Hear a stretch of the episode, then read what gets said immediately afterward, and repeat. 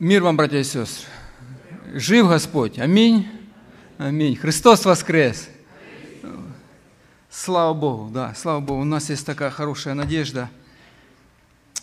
Хороший вечер. И знаете, думали, что сегодня в начале служения будет очень мало народу. А нас так много. Нас так много, кто любит Господа. И сегодня вот этот стих, вот этот последний, о любви Господа, да, это источник всех, наверное, вот благ, которые Бог выливает к нам, потому что Бог есть любовь. Бог есть любовь.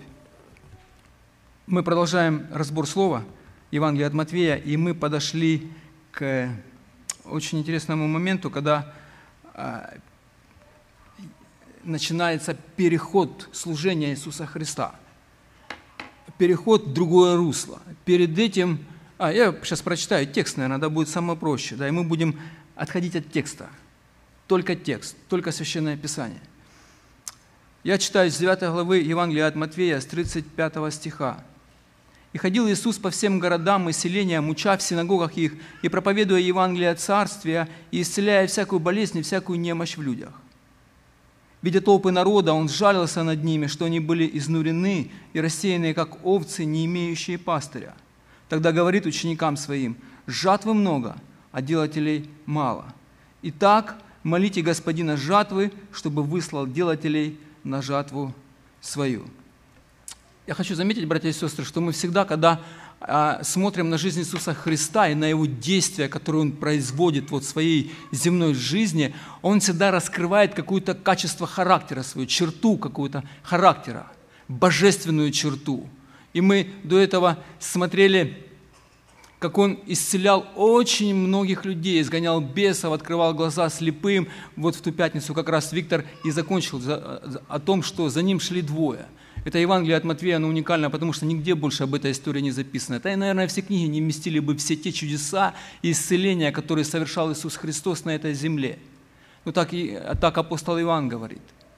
И подходя к этому разделу, вот к этому разделу, здесь вот этот 35 стих, который написан, «А фарисей, э, и ходил Иисус по всем городам и селениям, уча в синагогах их, проповедуя Евангелие Царства, исцеляя всякую болезнь, всякую немощь в людях». Евангелист Матвей, он оставляет один большой блок служения Иисуса Христа, который начался в 4 главе 23 стихе точно таким же стихом – и он подытоживает все то, что говорил Иисус Христос до этого, начиная об уставах Царства Божьего, потом о том, как неправильно понимали фарисеи Слово Божие, как он их выравнивал. И потом это он подкреплял все своими чудесами и исцелениями, тем, что он делал эти чудеса для народа. И народ видел это. И народ видел это. Но нам нужно немножечко вернуться в контекст. Мы на пять минут вернемся в контекст. Он очень важный. Очень важный контекст, о котором мы разговаривали с Витей. Витя сказал, чтобы я его чуть-чуть затронул, потому что в тот раз времени немножко не хватило. Посмотрите, сколько чудес произвел Христос в 9 главе, и какая реакция была людей и книжников и фарисеев духовной, религиозной власти в, в Израиле. Посмотрите, давайте посмотрим чуть-чуть раньше, 33 стих, когда Христос выгнал беса из немого – беса из немого. Помните, мы читали пророчество из Исаи, когда он говорил, что он будет бесов изгонять, и немые будут говорить, глухие будут слышать, кривые будут ходить. Да? И это все происходит в жизни Иисуса Христа, но что-то происходит в народе. В народе что-то происходит. Посмотрите, они кроме удивления, они больше ничего не увидели. И народ, удивляясь, говорил, никогда не бывало такого явления в Израиле. Интересная вот реакция народа, удивление. Посмотрите, когда он закончил об уставах Небесного Царства Иисус Христос, как, э, как о нем сказали люди, 29 стих, 28. И когда Иисус окончил слова сей, народ дивился учению Его. Они, нужно очень прекрасно понимать, что народ удивляется, а? чему-то, как будто что-то было для них сверхъестественное, что-то было э, новое, что-то было – все те чудеса, которые пережил израильский народ во всю историю взаимоотношений с Богом и записанные в Писании для них, в Писании для народа же было записано. да, и читающийся каждую субботу в синагогах о том, как Бог произвел, помните, как Бог взял Моисея, произвел через него все казни египетские, провел их через Красное море, дал народу Божий закон, удивительным образом начертав перстом Божьим все слова Божьи, десятисловия, как кормил их манна небесная 40 лет в пустыне, как пали стены Ерихона, как происходили всякие различные чудеса во время Илии, и Елисея. Это был еще один всплеск больших чудес вот именно в истории взаимоотношений израильского народа с Богом. И Иисус Христос за год своего служения, Он произвел, написано, больше чудес и таких сильнейших чудес, например, изгнание бесов. Нигде, братья и сестры, в Ветхом Завете вы не найдете, кто бы кто-то изгнал беса из человека, кроме одного случая, когда Давид играл на свирели, и от Саула отходил злой дух – все, нет больше, нету, нет, нет таких исцелений. Интересно посмотреть на реакцию фарисеев, что произошло с фарисеями, с духовным лидерством тех людей, которые были у власти, у власти духовной власти, израильской религиозной системы. Посмотрите, еще раз мы смотрим на 34 теперь стих. А фарисеи говорили, он изгоняет бесов силою князя бесовского. Что произошло с фарисеями? Что произошло с лидерством, с этим, с духовенством, с, с израильским? Обыкновенная человеческая зависть. Они видят, что Иисус Христос, еще раз посмотрите, зависть, они не видят, кто Он – они видят, что только Иисус Христос пришел и делает вещи, которые, как Никодим сказал, ну ты учитель, который от Бога пришел, потому что таких чудес, как ты делаешь, никто не может делать. Но зависть, зависть плоская, чисто человеческая зависть, она пере, перевысила все качества, она перевысила, она не дала увидеть духовным глазам, увидеть в Иисусе Христе Мессию, и они начали осознанно отвергать источник всех этих чудес, которых делал Христос. Источник, божественный источник. Ведь Христос же делал все властью и силой Бога. Все слова Его были сказаны как от, не как, а были сказаны от Бога. Получается такая диалема. Народ дивился – а фарисеи осознанно отвергают все, э, источник всех этих чудес, божественный источник этих чудес. И они решили, что он опасный враг Израиля, и не только Израиля, а еще иудаизма, которого они и были хранителями, этого были иудаизма, хранителями. Когда-то Симеон пророчествовал, когда держал Иисуса Христа в храме, и а, об Иисусе. И он, как помните, как он сказал, говорит, вот лежит, вот человек, вот лежит все нападения и восстания многих в Израиле. Нападение и восстание многих в Израиле. С этого момента меняется ход служения Иисуса Христа. Это только первая нападка. Дальше мы пойдем еще больше. Начинается противостояние, и оно постоянно начинает нарастать. Евангелист Матвей начинает так как бы по спирали показывать это вот нарастание э, духовенства и израильской э, вот этой касты всей религиозной против Иисуса Христа. Иисус Христос меняет теперь тип служения, тип служения. После этого Он начинает, написано, э, проповедовать своим ученикам. Он начинает учить своих учеников – но до этого я хочу сказать, что 35 стих говорит, «И ходил Иисус по всем городам и селениям, уча в синагогах их, проповедуя Евангелие Царства, исцеляя всякую болезнь, всякую немощь в людях». Интересно, что делал Христос во время своей земной жизни. Да? Он делал три вещи. Он заходил в синагоги, он проповедовал Евангелие Царства, и он исцелял немощь и болезни в людях – но еще до этого он говорит, что он ходил по всем городам и селениям, по всем городам и селениям. А Иосиф Флавий пишет, что во время, в то время в Галилее на территории 65 километров в ширину и 110 километров в длину. Ну, это половина, как до Спокена доехать, наверное, не будет даже. 110 километров в длину, это ну, буквально ну, дуже мало, да были, как были города, которые обнесены, были крепостной такой, не крепостной, а стеною. И были маленькие селения, в которых жили люди. И э, плотность была очень большая. Почему? Из-за плодородности земли, очень там э, земля хорошо плодила. И там была очень большая такая вот кучность людей на квадратный километр. Да? И вот, что интересное, что многие люди могли видеть и слышать Иисуса Христа, потому что это его уже, как смотрят, как бы синоптики смотрят, которые изучают долго Евангелие, они говорят, что это уже третий уже а, обход Иисуса Христа по Галилее. Третий, он уже третий раз пошел. Но даже если не третий, во второй, все то, что он делал, оно просто подтверждало ну, невероятные качества этого человека, а еще будем его называть человеком, Иисуса Христа. Да. И об этом, кстати, апостол Петр скажет в день Пятидесятницы во второй главе Деяния апостола. Он говорит, вы слышали об этом, и вы видели, и вы теперь все виновны в его распятии. Я своими словами говорю. Говорит, вы слышали о нем, и вы видели, многие из вас, многие видели его лично, Иисуса Христа, и вы теперь виновны все за то, что его распяли. Уча в синагогах.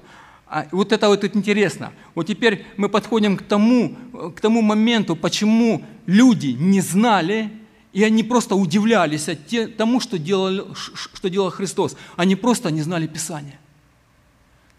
А я объясню. Фарисеи читали каждый день. Синагоги, они появились в Вавилонском плену, когда их забрали в плен, и там они образовали такой э, духовный центр, где он был не только как духовный центр, религиозный центр поклонения Богу, но и там же был сразу, производились судебные тяжбы, и решались все городские там э, дела, которые можно было производить. Это был такой центр. Да? Но но фарисеи были за чистоту, за чистоту Слова Божьего, и они каждую субботу главу за главой читали Писание и истолковывали его. Помните, как-то раз приступа проповедовал здесь, он сказал, помните, как Ева, говорит, она прочитала правильно, она толмучила як? Неправильно. Проблема, проблема того, что было в синагогах, э, евреи, э, Люди, которые читали Библию, они делали лишь хорошо, правильно, Писание, законы пророков и, и Писание, да. Но, прилагая к ним свое толкование, они истолковывали полностью, полностью неправильно. Они думали, что исполняя в точности, что написано в Писании, буква за буквой, они спасутся. Но они за буквой, они не увидели духовную силу этого закона. А духовность этого закона что является? Кто является? Это личность, это Иисус Христос, это грядущий Мессия, тот, который будет спасением, тот, которого Бог обещал народу израильскому. Они видели букву, но они не видели духа закона. Ведь закон духовный. Помните, апостол Павел писал в римлянам? Духовный закон – и все это они упустили. Правило на, правило, правило на правило, там чуть-чуть, там чуть-чуть. Когда должен был прийти Христос, вся, все вот эти религиозные деятели, которые читали это Писание, они должны были узнать его. И мало кто узнал его. Написано, что некоторые только узнали, и то не боялись говорить в синагогах о нем, что он Мессия, чтобы не были отлучены от синагоги проблема. Если это была проблема в духовенстве израильском, то эта проблема была точно и в народе. И поэтому, когда Христос заходил в синагоги, Он просто, читая закон, Он указывал сам на себя. Он указывал, помните, как Он Простой пример, Луки 4 глава, 16 по 21 стих, когда он зашел в свой город Назарет, зашел в синагогу в субботу, и он начал читать книгу пророка Исаии, и потом он говорит, и закрыв книгу, отдал служителю, 20 стих 4 главы, сел, и глаза всех в синагоге были устремлены на него. И он начал говорить им, что ныне исполнилось Писание сие, слышанное вами. Он читает, и он показывает, что это я есть, я, я. Вот это то, что должно было исполниться в этих Писаниях.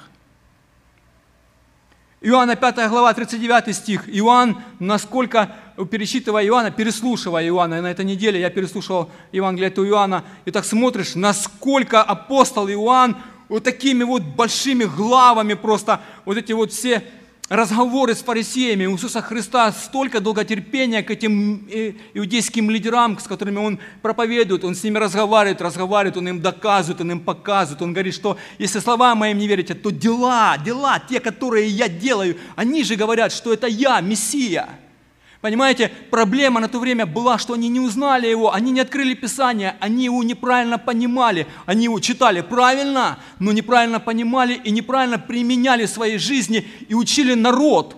А если написано, слепой ведет слепого, то оба упадут в яму. И так произошла вот эта трагедия в израильском народе. Люди дивились, книжники осознанно отвергают Иисуса Христа. Исследуя Писание, вы думаете через них иметь жизнь вечную, Христос говорит, этим же самым фарисеям. А они свидетельствуют обо мне. Но вы не хотите прийти ко мне, чтобы иметь жизнь. Не думайте, 45 стих, я буду обвинять, что я буду обвинять вас перед Отцом. Вот, вот, как Иисус Христос тонко говорит, вот им тонко говорит, на вас, есть на вас обвинитель Моисей. Вот Моисей, вы, же, вы верите Моисею? На сто процентов верите. Вы же дети Авраама и Моисея, это ж, ну, источник ихний. Если бы вы верили Моисею, то поверили бы и мне, потому что он писал о мне. Христос им говорит. Он писал о мне все Писание, весь закон, псалмы, все говорят об Иисусе Христе. Если же его Писанием не верите, как поверите моим словам. Христос им обличает их. Поэтому он учил в синагогах. Он не только учил в синагогах правильному пониманию э, Слова Божьего, но он еще проповедовал Евангелие Царствия. Помните, он все время говорит, вы слышали, что сказано древним? А я говорю вам, а я говорю вам. Он принес это Евангелие, о котором он, смысл проповеди Иисуса Христа была в том, чтобы не просто поверить Его словам, не просто поверить словам Иисуса Христа, но поверить в Него лично, что это Он, действительно Он. И Он проповедует это Евангелие. В том, что вера в Него, в этого Мессию, которого все ждали евреи, не для того, чтобы освободить от римского гнета и установить тут свободный Израиль, как было во времена Давида и Соломона. Нет, а в том, что вера в Иисуса Христа открывает вход не только в Царство Божие, но и в духовное Царство. Оно открывает в духовное царство ворота, где человек рождается благодаря прощающей и преобразующей Божьей благодати. Иисус Христос проповедовал Евангелие Царства. И все это, братья и сестры, уча в синагогах, проповедуя Евангелие Царства, он все это подкреплял вот этими словами, где написано, что исцеляя всякую болезнь и всякую немощь в людях, тем самым тем самым свидетельствуя истинности Его мессианства и царя всей вселенной. Царя всей вселенной. Он подкреплял в том, что исцелял всякую болезнь всякую немощь в людях. Он знал все мысли людей. Он знает все сердца наши. Он знает, кто чем дышит и как живет. Кто как ходит и где бывает. Ему повиновались бесы и природа, братья и сестры. Ему, он властвовал над смертью и воскрешал мертвых. Он даровал прощение грехов парализованному человеку. И двигало им величайшее качество, о котором уже было сказано сегодня в первой проповеди, о котором сестра говорила, это любовь. Любовь к своему творению, которая выливалась в сострадание – еще одно качество сегодня, которое мы рассмотрим, это сострадание Иисуса Христа к людям, которые жили тогда на то время. И это сострадание, братья и сестры, божественное, потому что источник его – Божья любовь, Бог – источник, любовь – источник Бога. От Него все исходит, от Бога, от, от Божьей любви все исходит. Ведь Бог видит на свое падшее творение, и Он понимает, что Ему самому не решить свою, свою э, проблему спасения – и поэтому по своей Божьей любви Отец посылает своего любящего Сына, чтобы Он Духом Святым воскресил мертвых и привел их к живому Богу. Чем отличается человеческая любовь от Божьей любви? Скажите, кто знает? Ну, я так навскидку, можно я скажу, да? Аминь. Нет, человек, да, сто процентов так. Божья любовь она отдает, а человеческая любовь, она выразилась в том, что они распяли Сына Божьего.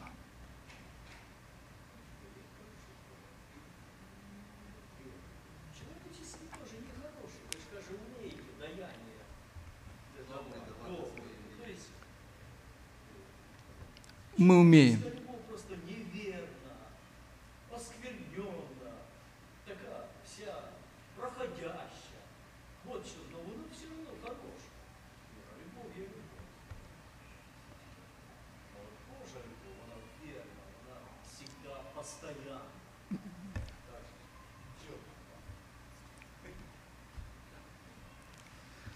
Я согласен. Я согласен. Слава Богу, да. Знаете, Божья любовь все-таки это не человеческая любовь. Да, это самое главное. Это самое главное. Источник Божьей любви – это Голговский крест, о котором мы будем вспоминать в воскресенье. Слава Богу, да. Слава Богу. Здесь мы переходим, вот здесь вот уже, уже мы прошли переходный вот этот стих, который заканчивается большой блок. И тут Иисус Христос, Он начинает свое новое служение. И в нем вот эта вот сострадательность, сострадательная власть, а великодушие Христа, она раскрывается во всей своей красоте и в полноте, как еще одна грань вот этого божественного алмаза, который Бог послал на эту землю, Сына Своего, Единородного. Да. Видя толпы народа, Он жалился над ними – что они были изнурены и рассеяны, как овцы, не имеющие пастыря. Знаете, я вот читал вот этот стих, да, и думаю, на этот стих можно проповедовать, ну, сколько воскресенья? На каждое слово. А як бачив людей, змилосердився він над ними. Это одна проповедь. Бо були вони змучені та розпорошені, як ті вівці. Это вторая проповедь. Як ті еще не мають пастуха, это еще одна проповедь. Можете представить, какая глубина, которую евангелист Матвей закладывает в эти стихи. Мы просто сейчас просто поверхностно, насколько Бог даст нам Духом Святым просто вот именно войти вот в эту вот красоту и благодать Иисуса Христа, вот это вот Его сострадание, которое Он, Он. В еще, кстати, в Исаии 53 главе Он сказал, помните, Он сказал, Он говорит, Он понес наши немощи и наши болезни. В чем это выражается? Сострадание к людям. Он единственный сострадал к людям настолько сильно, что проникся, наверное, их и болью, и он видел эту сущность а, человеческого вот этого падения. Он знал, он знал все, болезни вот эти все и вещи вот эти все, которые были, это все вторичное, братья и сестры. Это все вторичное. Да, ну, ну давайте все по очереди. Иисус совершал чудеса исцеления не только для того, чтобы подтвердить свое мессианство, но и для того, чтобы показать Божью безграничную любовь. Я читаю цитату одного из комментаторов – он продемонстрировал сострадательную власть, власть, совершенно чуждую для язычников и даже для большинства евреев. Помните, я говорил за проблему евреев, всех людей и, и книжников, и фарисеев, давно забывших о милосердии Божьем. Давно забывших о милосердии Бога, который призвал, направлял, защищал и благословлял их как свой избранный народ – те, кто был свидетелем исцеляющего прикосновения Иисуса и слышал его исцеляющие слова, наверняка были удивлены его сострадательностью не меньше, чем его силой. Очень вот это, увидеть вот эту картину, что Христос, Христос видит трагедию людей. Он видит трагедию, видя толпы народа, он жалился над ними, потому что они были изнурены и рассеяны как овцы, не имеющие пастора. Братья и сестры, беда заключалась не в болезнях и немощах. Согласны? Не в голоде и холоде. Согласны? Не в одержимости и бедствии. Это беда. Но она вторичная, я же вам еще раз говорю, да. Не в войнах, не в войнах и разрушениях не в диктаторской власти римлянах, не в пленении и порабощении людей, не в упадке системы религиозного иудаизма. Иисус говорит о глубокой, необратимой духовной нужде, о глубокой, необратимой человеческой духовной нужде. И мы знаем, как это называется. Это то, что отделило нас от Бога. Грех, который совершили Адам с Евой, они отделили нас от Бога, и мы постоянно все дальше и дальше удаляемся Бога, идя своими путями. И Бог своей благодатью нас берет и разворачивает через Голговский крест на этот же путь, который мы становимся и снова возвращаемся к Богу, шаг за шагом. В том, что им нужно было освобождение от рабства греха, оправдание на грядущем Божьем суде и избежание Божьего гнева, от которого можно укрыться только в Боге только в Иисусе Христе, братья и сестры. Парадокс удивительной силы. И грядет Божий суд, грядет Божий гнев, и будет наказание всем, и укрыться только от этого всего можно только в Боге, в центре Бога. И Бог дает этот центр, дает Сына Своего Иисуса Христа. понимая вот эту всю духовную глубокую нужду, которая постигла нас, каждого, каждого постигла нас на этой земле. Грех, который разделил нас с Богом. Что не сделали фарисеи, которые, проповедуя в синагогах, они не заботились об этих овцах, которые, написано интересно такую вот эту характеристика, были изнурены и рассеяны, и которые не имели пастыря. Изнурены и рассеяны. Такие слова из греческого перевода взятые, очень сильные. Очень сильные. Я даже не, я даже не буду говорить, потому что, ну, изнурены, рассеяны, вы все понимаете русский язык, да? Да. Это люди, которые пришли в глубокий упадок своей жизни. И он их сравнивает с овцой, потому что овца самое беззащитное, наверное, животное, которое Бог создал, чтобы показать, вы люди вот такие же самые, без Бога которая, которая она беззащитна перед, перед дикими какими-то животными. Она может умереть от разрыва сердца, она не может пить в протекающей воде, потому что ноздри большие, может захлебнуться. Она, она перед своим врагом, она просто ложится и ждет ну, ну, своей смерти. Она, она без пастора никуда, она, ее, ее гложат паразиты. Видели этот, этот э, документальный фильм, как одна женщина рассказывала, как я увидела, как овцу берет пастор, берет овцу и окунает ее в чан с химией с какой-то.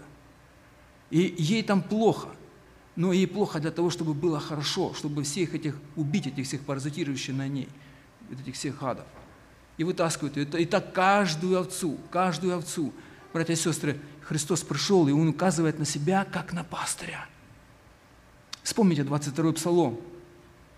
«Я пастырь добрый». Да, он, он говорит, что он говорит? Он вводит меня на тихие воды и подкрепляет душу мою.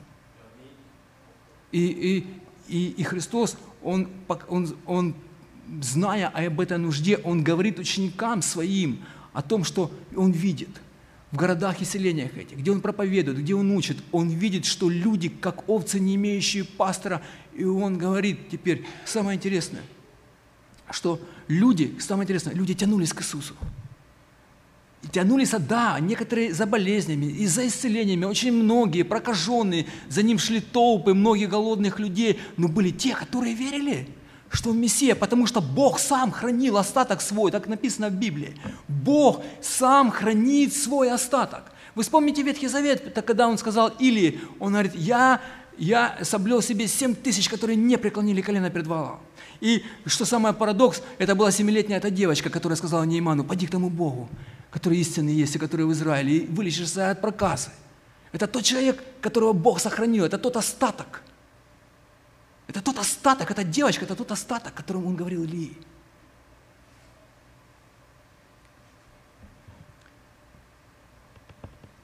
Пастор, братья и сестры, пастор, у нас есть пастыра в церкви. Они несут тяжелейший труд, потому что пастор, прочитайте Иезекииля 34 главу, я не буду читать, и прочитаю. Прочитаю. Прочитаю. Блуждают, 6 стиха, блуждают овцы мои по всем горам, и по всякому высокому холму, и по всему лицу земли рассеялись овцы мои. И никто не разведывает о них, и никто не ищет их. Посему, пастыри, выслушайте слово Господне. Живу я, говорит Господь Бог, за то, что овцы мои оставлены на расхищение, и без пастыря сделали овцы мои, пищей всякого зверя полевого. И пастыри мои не искали овец моих. И пасли пастыри самих себя. За фарисеев, помните, да? Они пасли самих себя. Они следили за своей праведностью, самоправедностью. А овец моих не пасли, зато пастыри выслушайте слово Господне. Так говорит Господь Бог. Вот я на пастырей и взыщу овец моих от руки их – и не дам им более пасти овец, и не будут более пастыри пасти самих себя, и исторгну овец моих из челюсти их, и не будут они пищей их. Ибо так говорит Господь Бог, вот я сам, написано, отыщу овец моих и осмотрю их. А как Бог делает это сам? Скажите, как Бог делает это сам? А, а давайте прочитаем дальше. Удивительным образом Бог делает Христос. Христос знает. Еще у нас есть много пастырей в церкви, и они несут сильнейший труд, и они будут отвечать за всех нас, за церковь, которую Бог доверил им, Христос доверил им. И чтобы они несли свой труд правильно, мы молитесь за них, молитесь. Мы всегда говорим, молимся, молимся за своих пастырей и, и, и служителей. Они нуждаются в этих молитвах. Они нуждаются в этих молитвах, братья и сестры. вспоминаем в молитвах своих о всех пастырях, которые служат для нас. Потому что пастырь – это тот человек, который ведет нас к Богу. Братья и сестры, пастырь – это тот человек, который ведет нас к Богу через Иисуса Христа. Только через Него. Только через Него. И Христос говорит, интересно, Он говорит, как это все будет? Как это будет? Как найдутся мои овцы? Как это все произойдет? И Он говорит своим ученикам. Интересно, вот ученики, да, представляете, ну года два, наверное, ходили мужики, здоровые мужики, за Иисусом Христом, ничего не делали. А что не делали? Ходили за ним, Иисус Христос сказал, говорит, пойдите туда, сделайте то, придите то. Они ходили, они ходили и его слушали.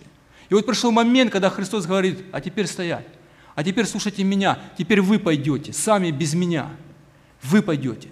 Вы пойдете. Почему? Есть причина, очень серьезнейшая причина, которую видит Иисус Христос. И Он говорит, и он говорит, видя толпы народа, он жалился над ними, ибо они были изнурены рассеяны, как овцы, не имеющие пастора. Тогда говорит ученикам своим, жатвы много, а делателей мало.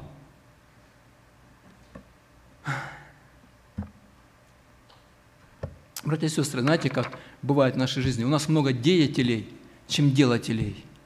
Ну, у нас такой парадокс у нас такой есть. Вот. Христос говорит делателей. Не деятелей масонников каких-то, а делателей, те, которые будут идти и вести людей к Богу тех людей, которые будут вести людей к Богу. И их не очень много, их очень мало. А сейчас еще пять минут, я вам один ролик покажу. Не ролик, а пару, а пару фотографий. Итак, молите Господина жатвы, чтобы выслал делателей на жатву свою.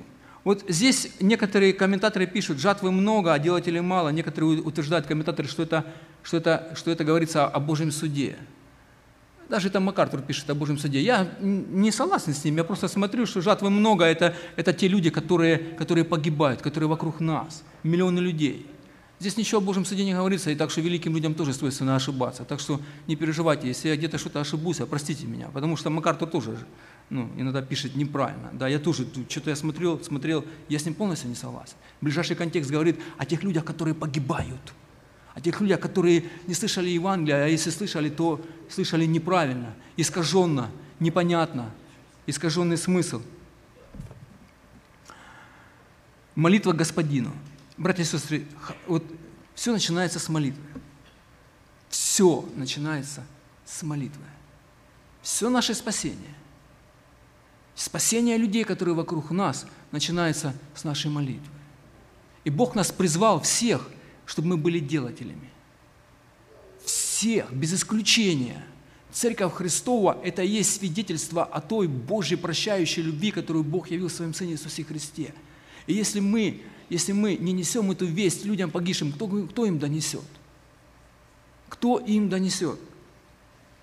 Все духовные пробуждения, все духовные пробуждения, как в Европе, так и в Америке, они начинались с молитвы. Вспомните Джонатана Эдвардса, как он молился за своих людей. Вспомните а, Ходжа, вспомните а, вот эта святость Бога и характер Бога, величие Бога. Кто написал? Тозер. Тозер очень сильно и долго молился. Вспомните Джона Нокса в Шотландии, как пробудилась вся полностью Шотландия. Он говорил так, он говорил, Господи, если не дашь мне Шотландию, лучше мне умереть. Я не хочу жить королева Мария, она говорила про Джона Нокса, она говорит, я ничего не боюсь об этом. Я, говорит, не боюсь всех армий Европы, но я очень сильно боюсь молитв Нокса, Джона Нокса. На его на огромной плите написано э, было, э, кладбище было знуировано, да, или как, уничтожено, и не осталось могилы его. Ну, говорят, историки было написано, что он до такой степени боялся Бога, что не боялся никакой человеческой плоти. Все начинается, братья и сестры, с молитвы с нашей. Все. А в Антиохии, в тамошней церкви, 13 глава Деяния апостолов, были некоторые пророки и учителя. Возьмите нашу церковь. Вот, наша церковь, пророки, учителя, пастыря, все мы здесь, служителя, все, диакона, все, проповедники, все вот здесь мы, да? Э, Варнава, Симеон, называемый Нигер, черный, наверное, был. Вот Нигер, называемый Нигер, черный был мужик. Да. И Луцик, брат наш, кстати, Луцик Ириньянин, и Манаил, совоспитанный Кидрода, четвертовластника Исава. Вот внимательно. Когда они служили Господу и постились, Дух Святой сказал, отделите мне Варнау и Савла на дело, которому я призвал их. Отделите. Они служили Господу и постились, братья и сестры. Удивительно, как Бог через апостола Павла произвел это величайшее, величайшее насаждение церквей по всей Малой Азии. И потом оно пошло дальше, в Рим и в Испанию. Да. Доверие Христу. Что мы, какой там, надо взять какой-то взять вывод для себя, да? Смотрите, доверие Христу через молитву и покорность Христу через сострадание к людям. Сострадание к людям не в том, что они что-то делают неправильно, а понимание их греховной природы в правильном понимании – сострадание к людям, потому что люди греховные.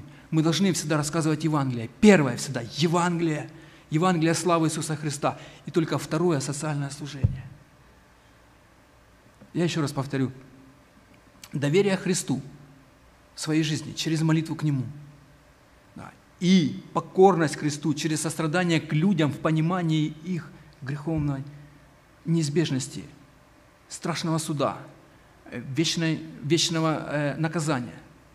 Это должно нас мотивировать всегда, уметь рассказать Евангелие людям. И потом уже делать социальные служения. Я прочитаю первый стих 10 главы, я очень хочу его прочитать.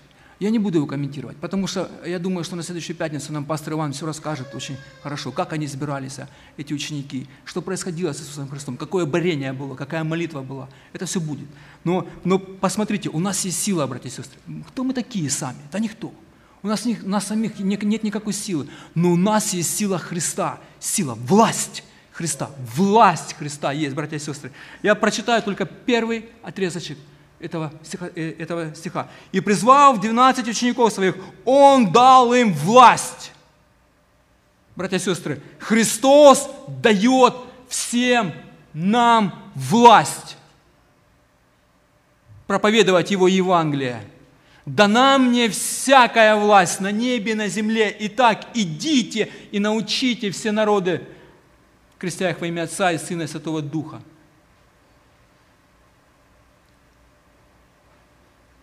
Я сейчас вам покажу одного делателя и скажу, что мы все участвуем, вся церковь участвует, вся церковь участвует в миссионерском служении, вся. И, и это точно так. Хочется закончить. Божья любовь, которая послала на проклятую землю своего Сына, чтобы спасти нас от самого себя и от своего гнева, грешных людишек вроде меня –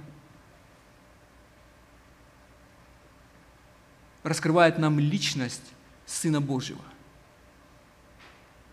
Даже в личности Сына Божьего Божий характер. Его сострадание, милосердие и великодушие к людям, через которого, через которого Бог Отец совершил наше спасение и ввел нас уже в это царство, духовное царство, здесь на земле. Мы уже вошли в это царство, братья и сестры. Мы уже вошли и которая созидается Духом Святым. Церковь созидается Духом Святым. Это сильное устройство. Это власть Иисуса Христа на этой земле.